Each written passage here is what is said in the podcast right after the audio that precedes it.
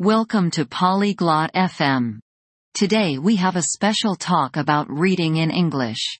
Reading can be fun and interesting. Perla and Edouard will talk about ways to read better. They will share easy tips to help you.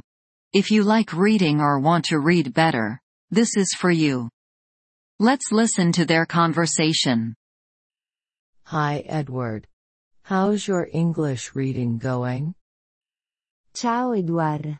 Come va la lettura in inglese? Hello Perla. It's okay, but sometimes it's hard. I read slowly. Ciao Perla. Insomma, a volte è difficile. Leggo lentamente. Have you tried any reading strategies to help you? Hai provato qualche strategia di lettura per aiutarti? Reading strategies?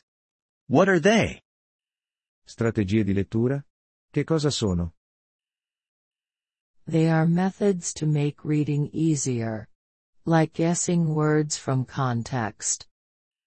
Sono metodi per rendere la lettura più facile. Come indovinare le parole dal contesto. Guessing words? How does that work? Indovinare le parole? Come funziona? Look at the other words in the sentence. They can give you clues about the meaning.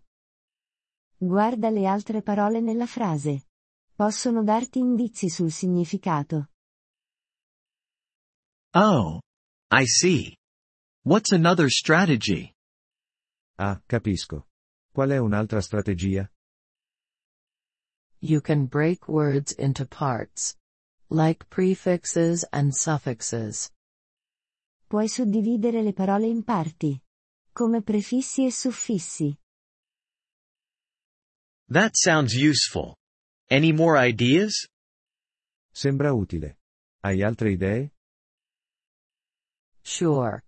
Try to read out loud. It can improve your pronunciation too. Certo. Prova a leggere ad alta voce. Può migliorare anche la tua pronuncia. I'll try that. Does reading pictures help? Proverò. E leggere le immagini aiuta? Yes, pictures can help you understand the story better. Sì, le immagini possono aiutarti a comprendere meglio la storia. What about difficult texts with many new words? E per i testi difficili con molte parole nuove? For those, use a dictionary. But don't look up every word. Just the important ones. Per quelli, usa un dizionario. Ma non cercare ogni parola. Solo quelle importanti. I often use a dictionary. Is that good? Uso spesso il dizionario. È una cosa buona? It's good, but try to guess first. It's faster and you learn more. È buono, ma prova prima di indovinare. È più veloce e impari di più.